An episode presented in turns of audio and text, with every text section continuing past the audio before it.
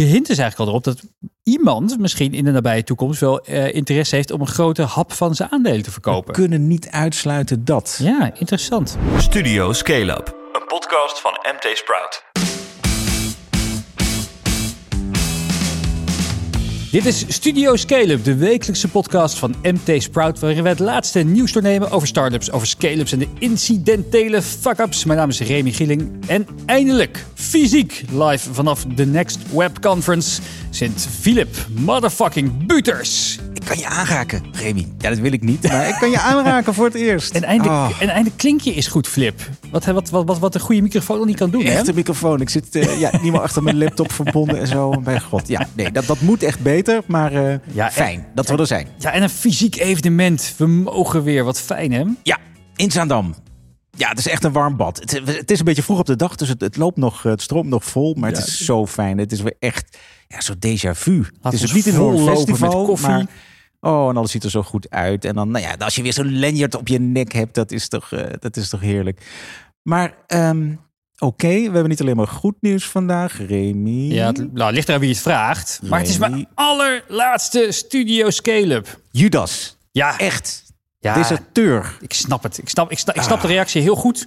Maar ja, je gaat het ook gewoon heel leuk hebben met, eh, met Maarten en Jelmer. Ja, die ja, nu, zeker, eh, zeker, ja. om en om van, je, Ja. van mij gaan overnemen. We stoppen er niet mee. We lozen jou gewoon. en Dat, nee, dat scheelt dan Precies, eh, de van de elders. luisteraars, functie toch? elders, ja. ja. Ah, maar wat, wat moet er met Mark Vletter? Ja. En, en de Taco eh, Carlier niet te vergeten. En al die andere fans. Die Erik de Heer van ja. EY. En, eh, Oh ja, we hebben echt de laatste Ah. weken wel echt veel luisteraars in één keer eh, eh, eh, aan, de, aan de digitale deur gehad. Wat heel leuk is, want ja, normaal gesproken heb je geen idee wie er meeluistert. Maar ja, hè, ik zal gewoon iedereen twee weken lang eh, elke dag een eh, voicebericht eh, whatsappen, zodat, eh, zodat Mark en Erik en Taco kunnen afkicken. ja, s ochtends. de WhatsApp dagstart met Remy L. Gieling. Man, man, En man. na twee weken moet je toch echt zelf weer gaan doen. Ja, ja, ik hoop Ja, dat ze het met ons eh, willen doen. Maar wat ga jij dan doen? Waar heb je het eh, te druk mee? Of waar verdien je te veel geld mee? Nou ja, eh, twee, twee dingen waar ik, waar, waar ik nu heel druk mee ben om het weer op te zetten. Dat, dat, dat sommige mensen weten het ook al. AI.nl, nieuw platform over alle gave initiatieven rondom kunstmatige intelligentie in Nederland.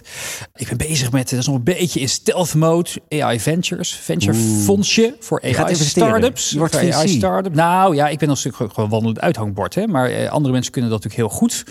En dit is gewoon heel leuk. Eh, Ondernemers verder helpen. Dat vind ik, eh, vind ik gaaf. Gaaf. En je wil er En- niks over vertellen natuurlijk. Want het Binnenkort. AI Ventures, van wie stappen erin? Wie zijn de partners? Wie zijn de, Daar, van wie dat, komt dat, het wordt nu, ja, precies, daar worden nu heel veel mensen zijn enthousiast gelukkig over. Dus de, de, de, de, de plannen worden daarover bekokstoofd.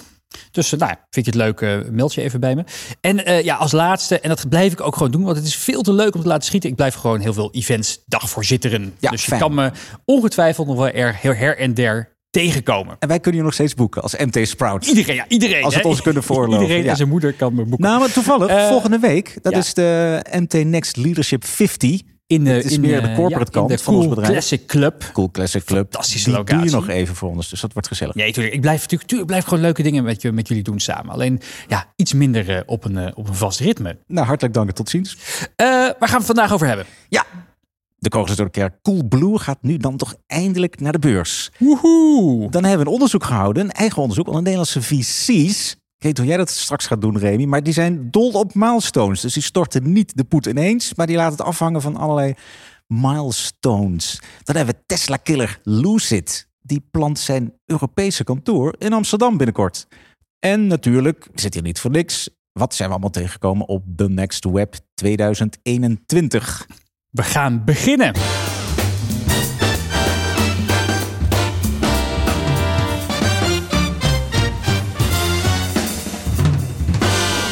Maar eerst maken we natuurlijk in sneltreinvaart een rondje langs nieuws voor startups en scale-ups in andere media. En we beginnen met een nieuwe beurskandidaat in Amsterdam. Het gaat om Onward Medical, een medtechbedrijf uit Eindhoven dat mensen met een dwarslesie weer laat lopen.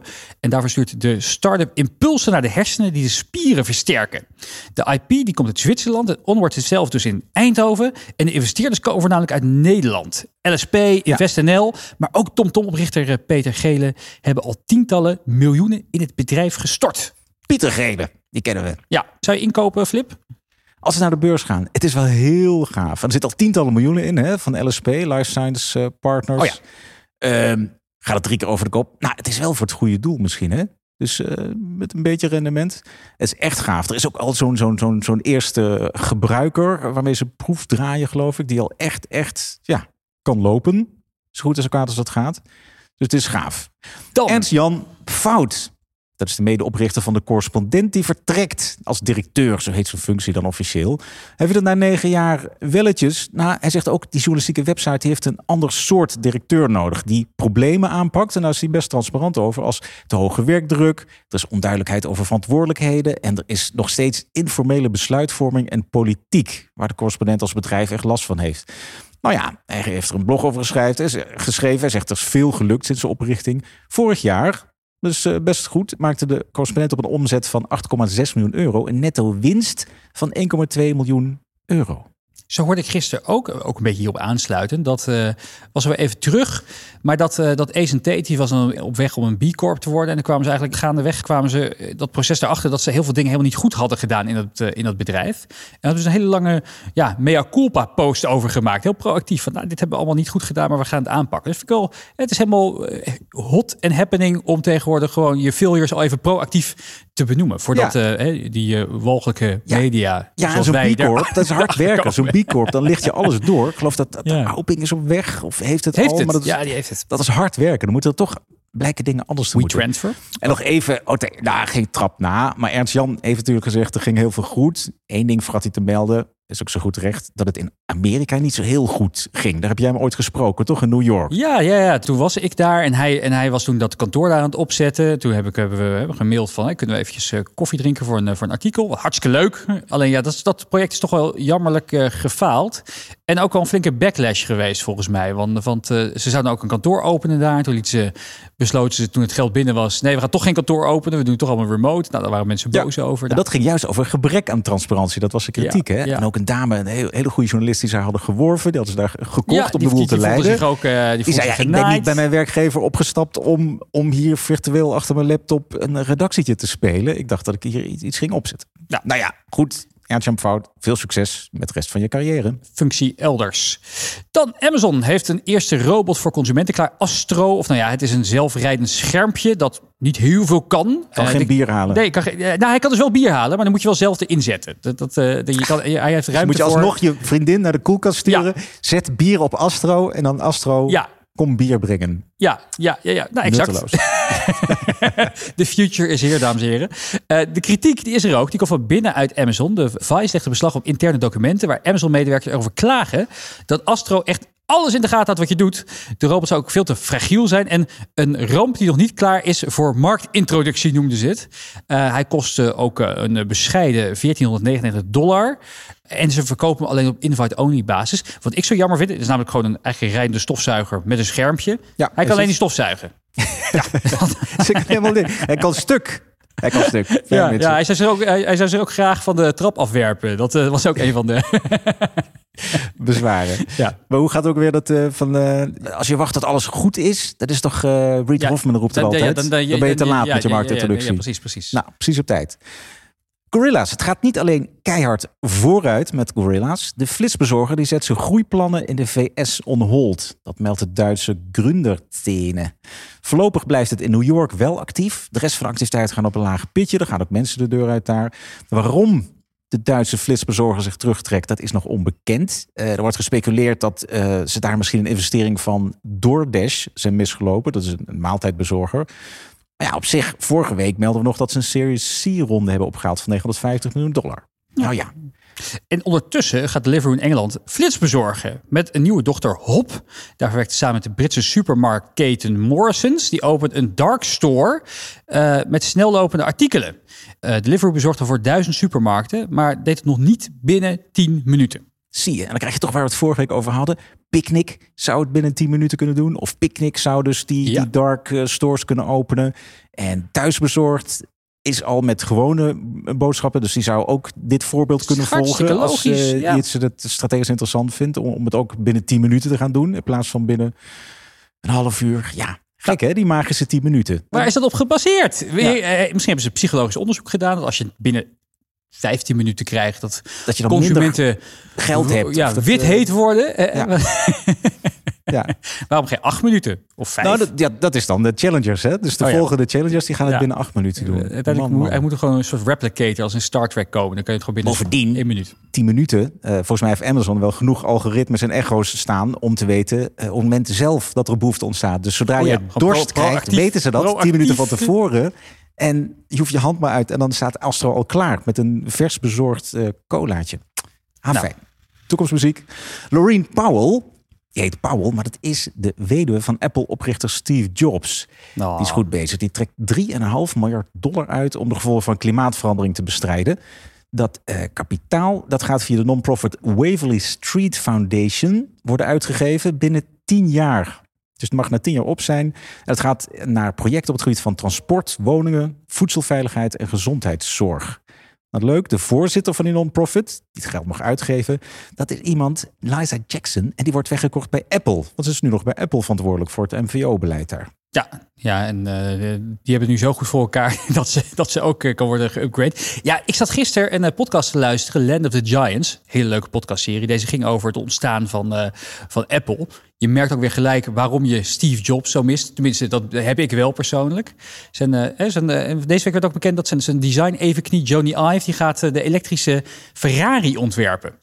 Dat was wel grappig. Voor Ferrari ook. Ja, voor letterlijk. Ferrari. Voor. Hij heeft een nieuwe eh, Lovelace Studio of zo. Dat, een bepaalde Ja, studio. ja, hij is al eh, eh, jaren onafhankelijk. Ja. Ja. Ja. En ehm, eh, wat ik grappig vond, dat ik, ik, ik, ik dacht dat ik echt alles al wist van eh, Apple. En misschien eh, heb ik gewoon onder een steen gelegen. Maar dat toen Jobs terugkwam bij het bedrijf, had het nog maar, ik geloof, een runway van een drie maanden of zo. Voordat het bedrijf zonder cash zou komen te zitten. En toen heeft uiteindelijk niemand minder dan Bill fucking Gates heeft 150 miljoen in het bedrijf eh, Zeker. gestopt Ja, om het. Ja, ja, eh, ja, ja. eh, eh, Het was geen filantropie, maar Microsoft was toen zo dominant dat het strategisch interessant was om concurrenten in Ja. leven te houden. Om maar Ja. tegen de SEC te En kunnen toen, zou ook, de- eh, ja, en toen zou ook eh, Internet Explorer vervolgens worden geïntroduceerd op de Mac. Oh ja. En toen hoorde je ook in de zaal allemaal boe. Ja. Nee, dat was echt. Ja, dat was. Ja, ik Oh, bedoel, het, was, het was geen liefdadigheid. Toen hebben ze ook. Dat, is, dat moet je een keer terugkijken. Dat ze samen op het podium. Ja, die is goed. Hè? Met, Gates met, Steve eh, Jobs. met Kara Swisher was dat. En Ja. Walt Wolfsburg. Eh, ja, Walt Mosberg. ja, ja en, en Kara Mosberg. Swisher van, Ja. Van Pivot. Het Code, All Things Digital. eh, eigenlijk de verre voorloper van Code en Recode, eh, wat het nu is.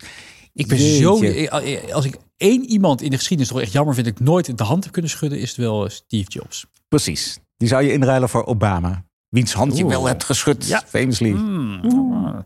Dan, eh, China heeft alle transacties van de digitale munt als bitcoin verboden. Ook eh, transacties van buitenlandse aanbieders met inwoners van China worden als illegaal gezien.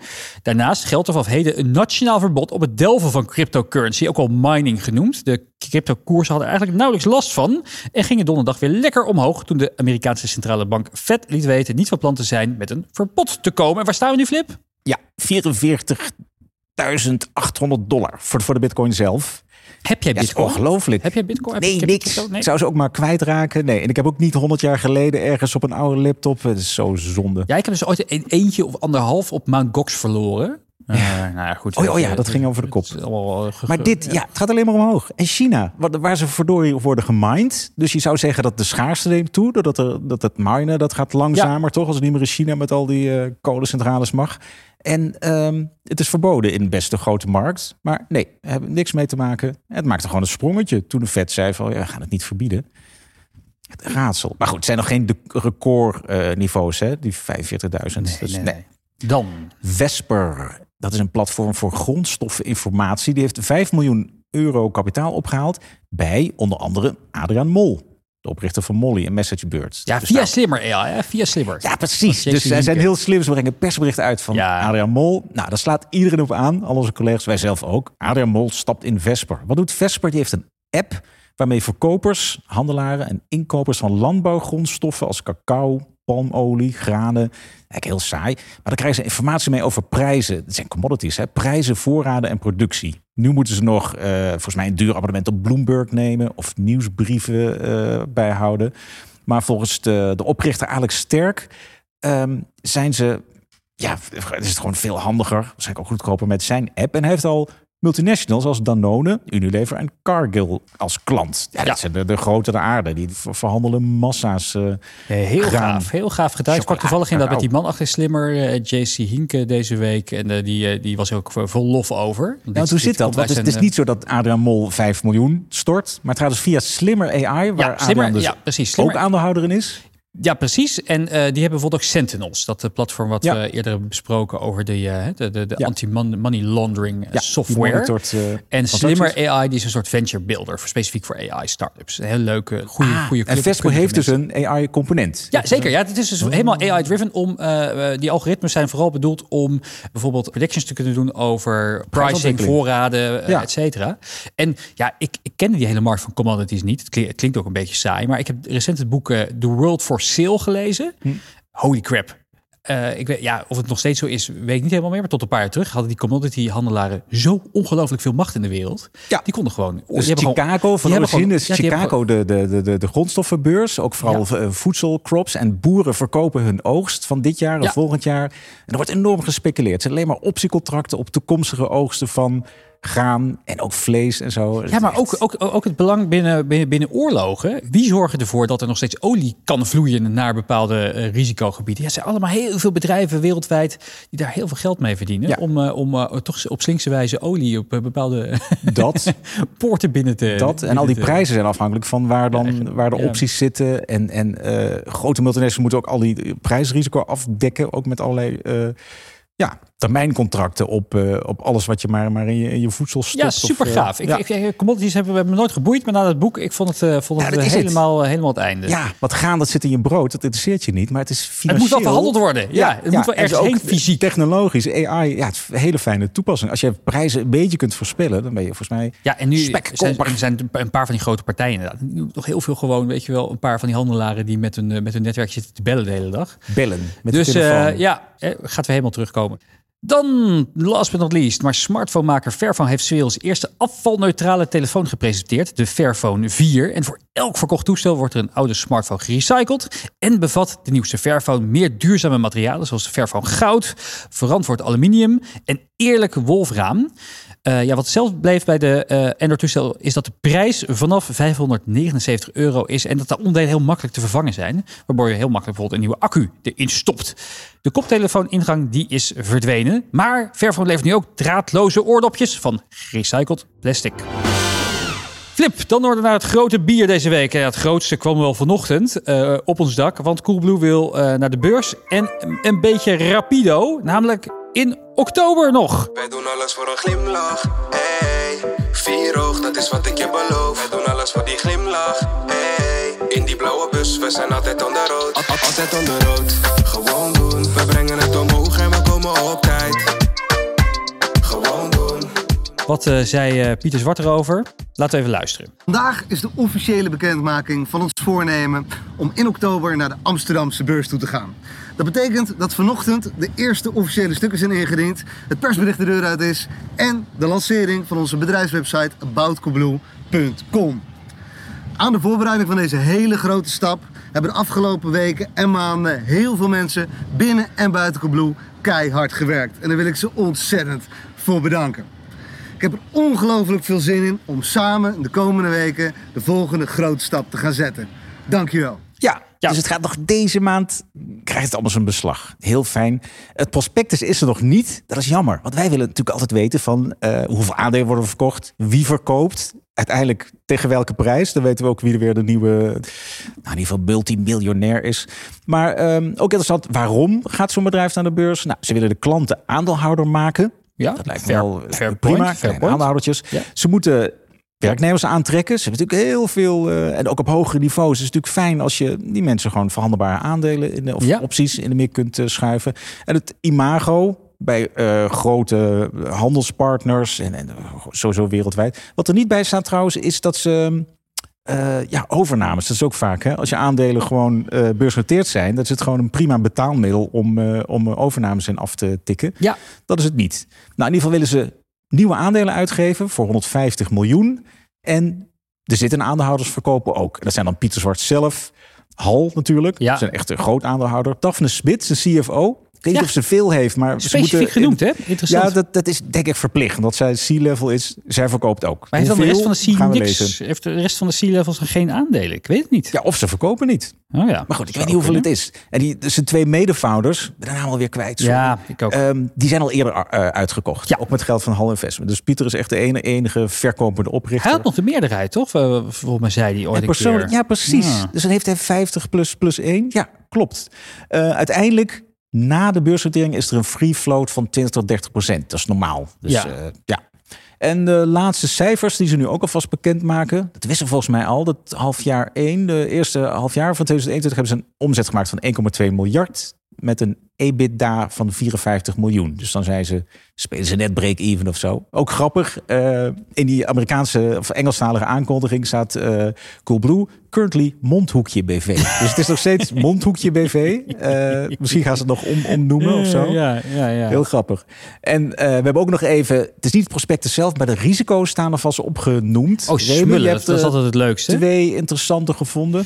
Ja, wat, wat ze zeggen is dat Coolblue's expansion into energy mobility solutions with Home and Go will pose additional challenges and costs and may prove unprofitable or otherwise unsuccessful, which may negatively impact Coolblue's result of operations. Ja. wat, wat ze hiermee bedoelen. Home and Go, dat is die, eh, die installateur van zonnepanelen. En dat is echt, echt hun energiebedrijf, hè? Ja, ja, ja, ja, ja. En, en de mobility solutions vind ik ook een interessant. wat, wat- Zijn dat elektrische fietsen of zo? ja, ik vind het een interessante. Ik weet het niet zo goed wat, eh, waar wat is hiermee... Eh, Maar het is and Go. nieuw en het is risicovol. Ja, je moet alle risico's, hè? Ik bedoel, de, be- bekende risico's staan er eh, ook in. Dat de markt tegenvalt, dat concurrenten de prijzen verlagen. Dat, het is een heel riedeltje. Ja, want hij, dit is hij ook wel opvallend. Wat Pieter Zwart heeft ooit nog een keer op een, op een seminar van Denkproducties in de, in de arena gezegd. Die dus zeker niet in, die, ehm, eh, in dat lease, in lease modellen wil gaan stappen. Hij zei letterlijk van ja, als je het niet kan betalen, moet je het gewoon misschien niet kopen.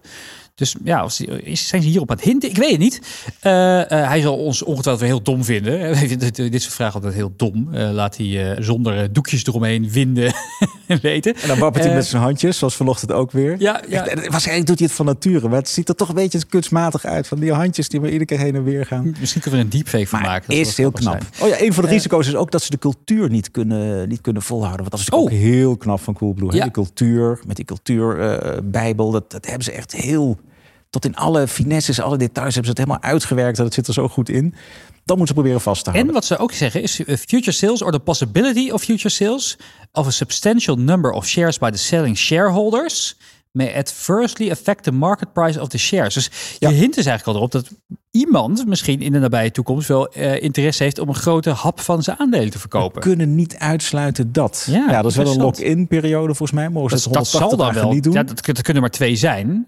Pieter of Hal. Pieter of Hal, maar volgens mij qua timing, Hal doet gewoon een plukje en dan, dan hebben ze de investering volgens mij al eruit. Ja, Ja. Wat, wat de waardering wordt, dat is natuurlijk ook nog spannend. Waarop de, de aandeelhouders die straks instappen, dat zal wel via boekbeelding gaan, toch? Dus dan Heel weet je pas benieuwd. de prijs aan het eind van de roadshow. Maar het is wel veel voor retail en een beetje voor, voor institutionele beleggers. Dus Ja. weer de hamvraag. Ga je aandelen nemen, Remy, tussen al je bitcoin en... en rare, vage EV-shizzle start-upjes waar je in zit. Nou, ik heb net een heel klein plukje verkocht omdat ik een eh, heel kleine investering doe in een eh, podcast eh, start-up. Ja, precies. Ja, Dus ik heb, een paar, ik heb een paar dingetjes moeten verkopen. En de rest ja. Zit toch allemaal een beetje in, AI in, de, in de AI-hoek. Dus ik weet niet of ik, of ik het aan Coolblue ga, ga wagen. Ik vind, ik vind het wel een sympathiek bedrijf. Ik vind het goed ook dat ze ook de, ook de stak van medewerkers in ieder geval...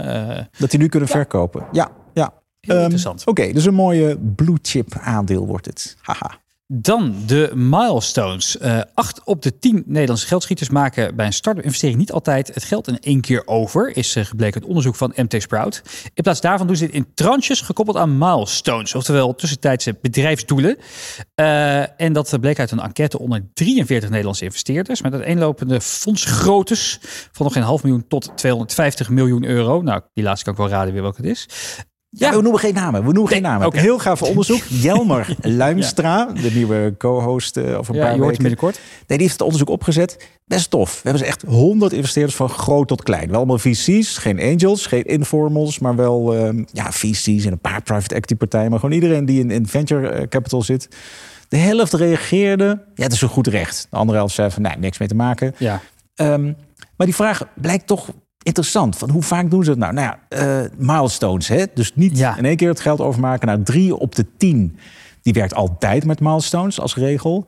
De helft die zegt, nou, we doen het soms of vaak. En er zijn er maar twee op de tien, dus 19 procent, eh, die zeggen nee, doen we niet aan. We maken gewoon het geld over en eh, dan zien we wel wat er van komt, uh, wijze van spreken. En, sommigen willen ook, ook, wat, ook nog commentaar erbij geven, toch? Ja, precies. Dus het is anoniem, maar Alexander Ribbing bijvoorbeeld van Keen, eh, Keen Venture Het is Partners. anoniem, maar Alexander hebben we toch... eh, Alexander Ribbing wilde niet Ja. anoniem zijn. Nee, nee, we hebben ook gewoon een paar mensen gebeld. Jelmer althans.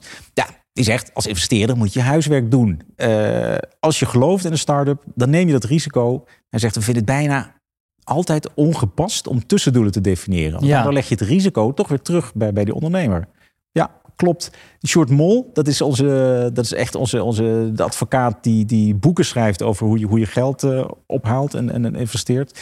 Die zegt zelfs dat ook als je die eh, als je met milestones werkt, dan zijn er toch ook is er een model waarbij je wel meteen al je aandelen levert. Dus je geeft 20% van je bedrijf weg en dan moet Ja. je maar aan al die milestones voldoen voordat je echt je geld ervoor krijgt. Dat heet dan het, eh, het investor-friendly Investor-friendly. model. En het founder-friendly model is gewoon wel milestones, maar ook naarmate die milestones worden gehaald en er weer geld komt, je, dan geef je ook eh, de rest van je, van je aandelen. De vraag is, Remy, is het nou zo'n probleem dat je dan inderdaad moet voldoen aan milestones voordat je de rest van je geld krijgt?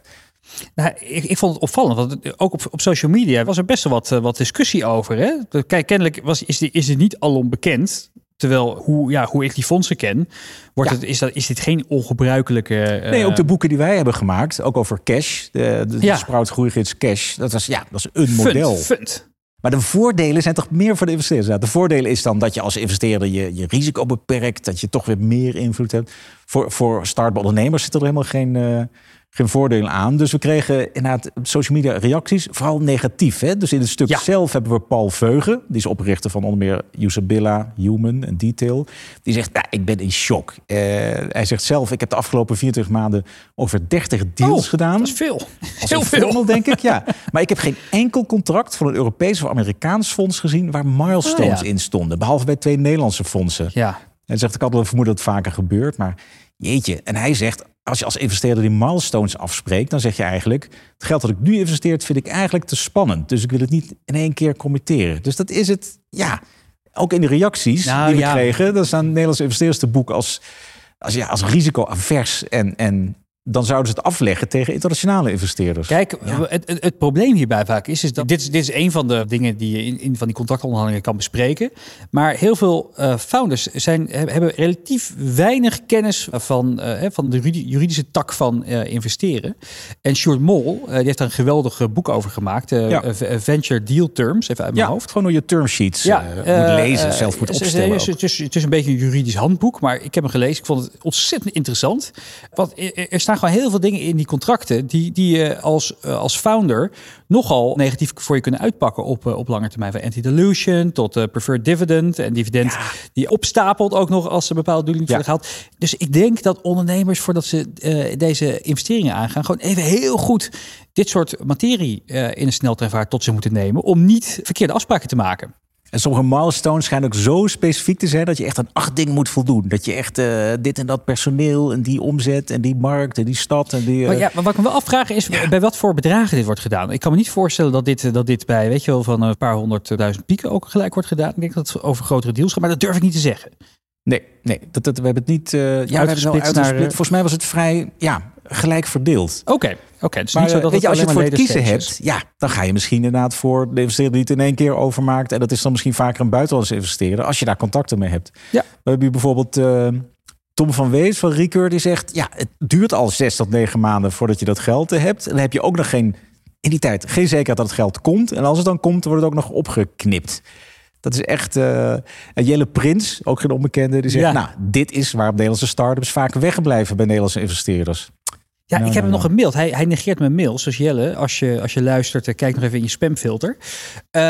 Ik denk niet dat het zo makkelijk is ja, dat alle startups kunnen zeggen van... nou, we doen geen zaken met Nederlandse VC's. nee, nee, nee, precies. Het Maar jij, maar, van, je, van, je, van je sterkte af, hè, van wat je kunt eisen. Ja, Nee, precies. Maar Jelle Prins heeft een heel leuk model. Ik, ik, ik wist helemaal niet dat dat zo werkte. Hij is co-founder van de Operator Exchange. Dat zijn iets van 50 eh, mensen die bij grote techbedrijven werken of hebben gewerkt.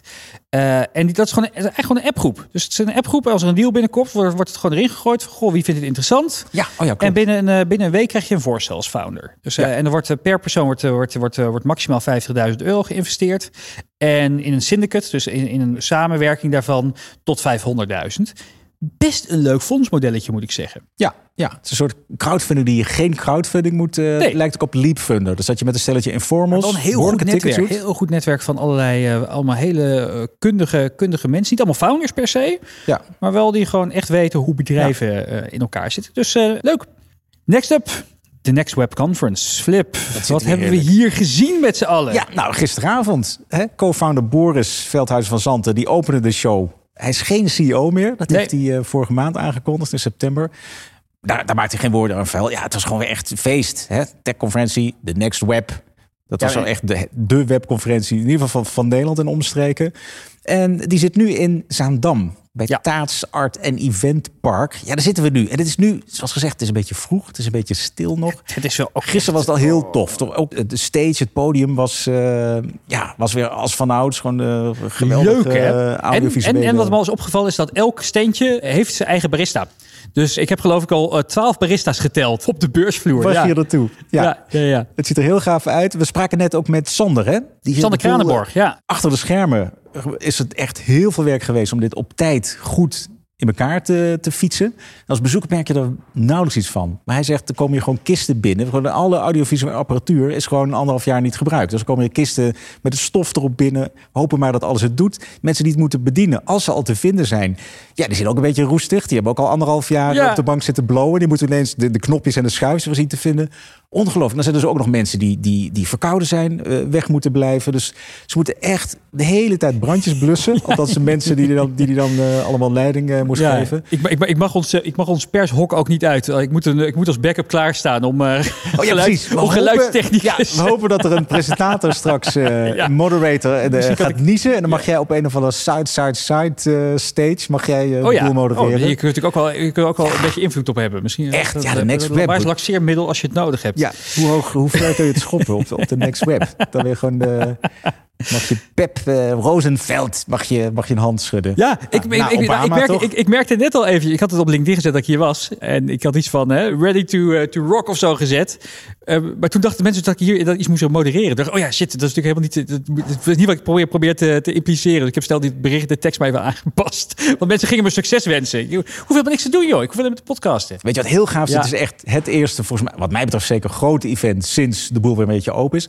Maar ja, het is wel oktober, dus het is niet heel lekker weer. Het, het, het mist ook de festivalsfeer, want ze moesten echt zeggen van nou, als we in oktober li- live gaan, dan moeten we gewoon een binnen-event houden.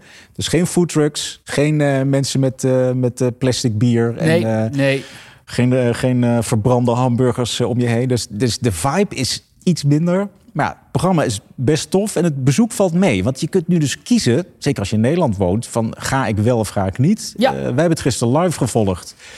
Ja, we hebben ook gewoon zitten juichen en klappen. Dat was echt... eh, dat, ja, je was er wel echt bij. En de zaal die is half vol of zo. Dus er kunnen hier 4500 man Ja, precies. Herbergen. En Precies, eh, ze- Sander zei wel dat er iets van 2500. Dus ja, ze mikken, mikken op iets van 2500 volgens mij ja, inderdaad. maar er zijn per- zoveel onbekenden. Hè? Dus welke keus maken mensen? Eh, gaat alles goed? Doet alles het nog? Ja. Komen al die sprekers? Nou, uit de, uit de States En eh, iedereen goed minder. getest met die, met die app. Fantastisch. Blijf dat, uh, Ja, blijf dat doen. twee bandjes om. Ja. Eén dat ik van de pers ben en een ander Ja, dat jij ik eh, wel. twee Ik ben, eh, spuiten ik ben geen pers meer. Ik ben, eh, Je hebt alleen maar een, een spuitbandje.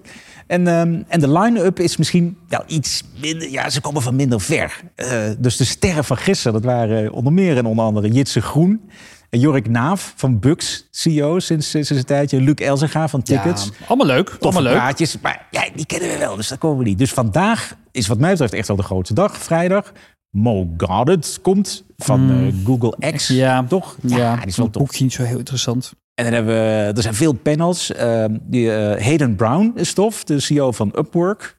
Gaat ook eh, wel in een panel. Dat vind ik altijd jammer. Panel, dan mag iedereen op zijn beurt een paar zinnetjes zeggen. Dus dan heb je niet één iemand die, die dan helemaal leeg loopt... of echt heel erg de diepte in kan over een onderwerp. Ja. Nou ja, en dan, ook heel interessant... Peter Rawlinson, de oprichter van Lucid Motors. En daar gaan we zo meteen ja, als laatste geen, over hebben vandaag. Geen toeval dat hij onder de rook van Amsterdam even een, eh, een lullenpotje komt houden. Nee, maar het is super gaaf dat het weer gelukt is. Er zijn prachtige eh, sponsoren die ook allemaal, weet je wel, eh, want we weten nog maar een paar weken dat het echt kan doorgaan. Ja, die nemen allemaal dat risico. De Nexo heeft er Ja. flink op in geïnvesteerd. Dus nou ja, het is een feest dat het gewoon weer kan. En het is gewoon echt ja, de En- opening van het eventseizoen. Gewoon het hele jaar door. Ja, Ik bedoel, klopt. Hier, hier, hier Het is gaat alleen- het eventleven weer verder. Bloody fucking koud. Dus ik eh, eh, kan niet wachten om volgend jaar het weer lekker inderdaad met een eh, drankje buiten in eh, mei Kotsende te koude gaan pils. doen. Ja. Dus sponsoren, sponsor ook de volgende editie weer. Precies. Dan Met foodtrucks en verbrande hamburgers. Ah, Sorry, vegan eh zeewierburgers. Yes. Tot slot, Lucid Motors die start productie en zet zijn Europese hoofdkwartier in. Amsterdam. Jawel, we Yes. horen er weer bij. Blijkbaar hadden ze nog een kantoorpandje over. Ja, dus daar gaat de Pieter Rollins en daar gaat er vanmiddag meer over vertellen. Hoop je. Leuk, ben Het wordt echt se- serieus. Want ze zijn dus net deze week begonnen met de productie Mhm. van de Lucid Air. Dat is echt het, eh, nou ja, echt een Tesla-killer wordt ze altijd. Maar dat zijn ze ook wel echt. Wat, is een, wat, wat is dat voor auto? Jij bent Nou, een beetje de auto Lucid Air is dus een hele grote sedan. Zeker nog een tikje groter dan Tesla. Maar het knappe is, waarom is het een Tesla-killer? Ehm, omdat dat ding een rijbereik heeft, een actieradius van 837 kilometer. NEDC, dus dat gaat dan eh, voor zijn Europese norm. Maar dit is op dit moment nog een record. Het ding is ook super deluxe. Prijs is er ook naar, 169.000 dollar voor de, de introductie, de Dream Edition. Ehm, uiteindelijk hoort hij vanaf 77.400 dollar. Nou, dat is precies die, die prijsrange van Model S en iets, iets erboven nog. En die man, die, komt, eh, die is niet van gisteren, die Rollinson. Die was gewoon een ex-Tesla-ingenieur. Dus hij weet precies hoe je een auto bouwt, hoe je een Tesla bouwt. En misschien weet hij nu hoe je, hoe je hem beter bouwt. En ook volgens analisten is dit wel echt de meest serieus te nemen uitdager van, van Tesla. Ik heb natuurlijk een ontzettende Elon Musk fetish ook. Eh, man crush. Nee, maar eh, kijk, wat, wat Tesla zo goed maakt... is natuurlijk die self-driving technologie die ze aan het ontwikkelen zijn. En waar ze En al heel ja. veel... eh, ja, ik weet je, dat tech- technisch is goed. Maar als je kijkt wat ze de grootste marktpotentie van die auto's... dat, dat, dat trucje van dat ding maken hebben ze nu al een beetje onder de knie. Maar de- ze hebben nu al zo ongelooflijk veel data verzameld... doordat al die auto's rondrijden en data verzamelen over, over Ja. Self-driving. Er was laatst een geweldige sessie eh, van, eh, van, eh, van het bedrijf over Tesla's AI Day, waarin ze precies uit de doeken deden hoe ze self-driving aan het ontwikkelen waren. Ook met computersimulaties om, om unieke gevallen te, hè, de- de- dat het systeem te leren wat, wat je moet doen als er een eh, kinder, ki- kindertrolley de snelweg overrolt. Weet je wel, dat kom je in praktijk gelukkig bijna niet tegen, maar dat systeem leert gewoon van, van hyperrealistische simulaties. Van, van elk ongeluk En, leren ze. Ja, ja. die auto's die nu beginnen, ja, die moeten, die moeten wel even een flinke inhaalslag erin maken. Dus ja, ik weet niet waarom je dan liever dit ding zou hebben dan de nieuwe Tesla Model S Dus Plaid Tesla, mode. ja, dus Tesla heeft een first mover advantage. Klopt. Ja, de markt is ook zo groot dat er, dat er plaats is voor meer. Maar dat het self-driving, het, het is een beetje... Ja, dat is die technology hype cycle. Hè? Dat is nu een soort eh, dal van teleurstelling. Nou, en het is Maar het een- is wel de weg, toch? Dat die auto komt Chinese voorrijden. Auto, en dat zou toch ook een beetje in de weg zitten. Hè? Je, je weet wat ze Dat is de. Chinees aan het, Lucid. Hè? Wordt in Arizona gemaakt. Is het zo? Ja, zeker. Zit er- nou ja, zit straks waarschijnlijk geassembleerd in Tilburg of zo. Oh Dan ja, staat er een fabriekje vrij. Waar Tesla ooit eh auto's elkaar schroefde om de import Voor eh, voor te ontwijken. drie, drie maanden. Ja, weet je wat wel jammer is van Lucid? Dat de eigenaar eigenlijk, 62% van de stukken, dat is een eh Saoedisch staatsfonds. Dus eh, Ja, nou ja, goed. Er zitten wel meer dingetjes daar natuurlijk. gaan sommige mensen ook erg tegen te keer van ja, het is wel Saoedisch geld, hebben ze Ja, aangenomen. nou ja, weet je. het maar ja, daar was eh, Elon komen. Musk zelf ook nog eh, mee bezig, toch? Ja, zeker. Ja, ja, precies. ja. Twitter-gate? Ja, ja, ja. Ja, we, we, we, zei eh, van, oh, we gaan, eh, Tesla van de beurs halen. Ja, Ja, deal dank- closed of zoiets. Via Ja. Saudi-Arabië. ja, nee, maar dit is een. Ja, en het wordt, het wordt gewoon gezellig in de EV-markt. Want we krijgen ook Rivian. Die, eh, die wil naar de beurs. Voor waarde van 41 miljard. Waarvan Eh, Musk ook zei, nee, wacht, jongens, bouw nou, een, eh, bouw nou een keer een auto voordat je dit soort waarderingen Ja, gaat precies, dat. Rivian. 80 per jaar. Nou, Rivian is ook begonnen met de productie. De pick-up truck, heel gaaf. En dan krijgen we nog Polestar. is wat minder sexy, ook wat lager in de markt. Dat is die, die Geely-dochter, zeg maar de Ja, Volvo. Volvo-zuster. Die wil ook de beurs op via een SPAC. Ja, ja, nou, ja. keuze genoeg. Ik, ik, ik weet het niet. Ik, weet, ik, ik snap nog steeds niet. eh, en dat, dat is niet omwille van enige commercie. Waarom je dat een andere zou kiezen dan, eh, dan de Tesla. Ja, misschien om je een beetje te onderscheiden. Want het is natuurlijk wel een beetje gemeen goed geworden, dat, eh, dat apparaat. Dus, nou, Maar dat vind ik ook een voor de- voorbeeld. Dat vind ik ook een voordeel. Dat het toch weer een beetje gewoon gewoon wordt. Dat het gewoon een commodity wordt, toch? Zo'n auto. Dat het geen statusding meer is. Ja? Tesla Model 3, is dat nog een statusding? Nee. Iedereen nee. heeft er een, Nou ja, toch? het- Weet je, wat vroeger het wat- golfje was. Wat, wat eh, zeker geen statussymbool is, is mijn huidige Toyota Igo. Dus eh, het kan alleen maar beter. Het kan alleen Je moet zelf beter. rijden. Ja, Nou, het, ja, het mooiste van het self-driving, zeker in Amsterdam, waar ik dan toevallig woon, vind ik dat je dan ja, die, die valet-functie, dat je hem gewoon laat voorrijden. Dat het ding ergens in een of ander donker gat verdwijnt. Dat hij niet meer op de straat hoeft voor je deur of in je eigen parkeergarage. Nou ja, als je hem op afroep tot je ja, beschikking hebt, dan hoef je hem ook wat- niet meer, eh, hoef je ook geen ja. eigenaar meer te zijn. Maar nu ben je een beetje dief van je eigen portemonnee, Flip. Wat moet je dan met de waardering van je, van je, van je Niet over mijn doen? parkeerplek. Tot een hele toffe koffiebarretje maak ik ervan. Oké, Ah. nou, Oh. dit was hem dan. Mijn allerlaatste Studio Scale-up Flip. Het was een waar genoegen om dit eh, ruim een jaar lang eh, iedere week met je te doen op afstand.